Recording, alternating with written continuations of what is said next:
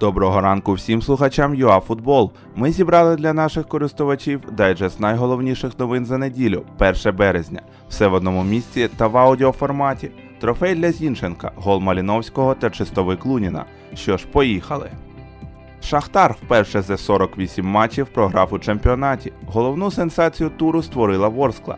Луїш Каштро виставив у Полтаві напіврезервний склад, чим суперник і скористався. В першому таймі рахунок відкрив Руслан Степанюк. Шахтар навіть у більшості відповісти не зміг. 1-0 на користь Ворскли, яка віддаляється від зони вильоту. Зоря піднялась на друге місце. Луганці приймали на власному полі Олімпік. Перший тайм обійшовся без забитих м'ячів, а після перерви господарі змогли пробити Кринського, відзначився Кабаєв. Олімпік створив чимало проблем обороні фаворита. Лише в компенсований арбітром час було два моменти, коли м'яч міг опинитись у воротах Махарадзе. Проте Заурі вистояв, а зоря здобула мінімальну перемогу, що дозволило їй обійти в турнірній таблиці Динамо. Зінченко знову виграв Кубок Ліги. Манчестер Сіті третій рік поспіль здобуває Кубок англійської ліги. Цього разу у фіналі була обіграна Астон Вілла. Агуеро забив перший м'яч. Гюндаган подвоїв перевагу, але перед перервою Самата один гол відіграв.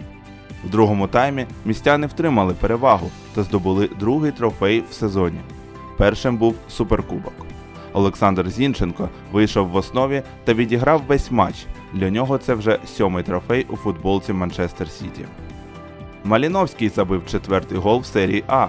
В чемпіонаті Італії відбулося українське дербі. Лече Шахова приймав Аталанту Маліновського. Щоправда, обидва півзахисники вийшли на заміну в другому таймі. Євген на перебіг подій вплинути не зміг, а Руслан поставив крапку в побитті, забивши сьомий гол своєї команди. Аталанта перемогла 7-2.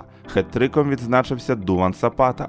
Ще в одному матчі дня в серії А Рома обіграла Калірі з рахунком 4-3.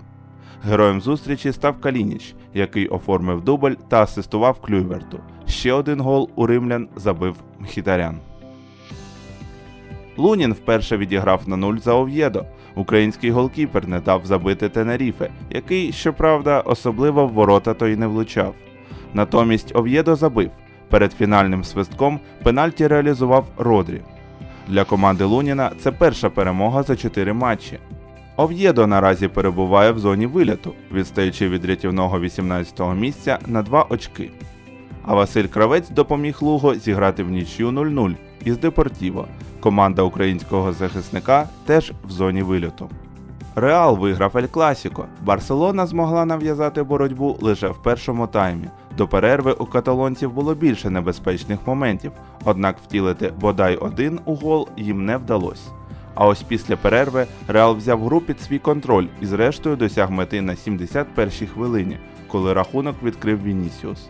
Вже перед фінальним свистком Діас закріпив перевагу Реалу 2-0. Вершкові обійшли каталонців у турнірній таблиці та знову перші. МЮ зіграв нічю, а Тоттенхем програв. Команда Сульшера приїхала в гості до Евертона та пропустила вже на третій хвилині після того, як Дехея влучив у Калверт Люїна. Проте ще до перерви Бруно Фернандеш забив у відповідь. Так матч і завершився нічиєю 1-1. МЮ за очками наздогнав Вулверхемптон, який обіграв Тоттенхем 3-2. При цьому вовки двічі відігрувалися, а потім забили переможний гол. Це були всі актуальні новини за неділю, 1 березня. Залишайтеся в курсі трендів спорту номер 1 разом із ЮАФутбол. Бажаємо вам успішного початку місяця.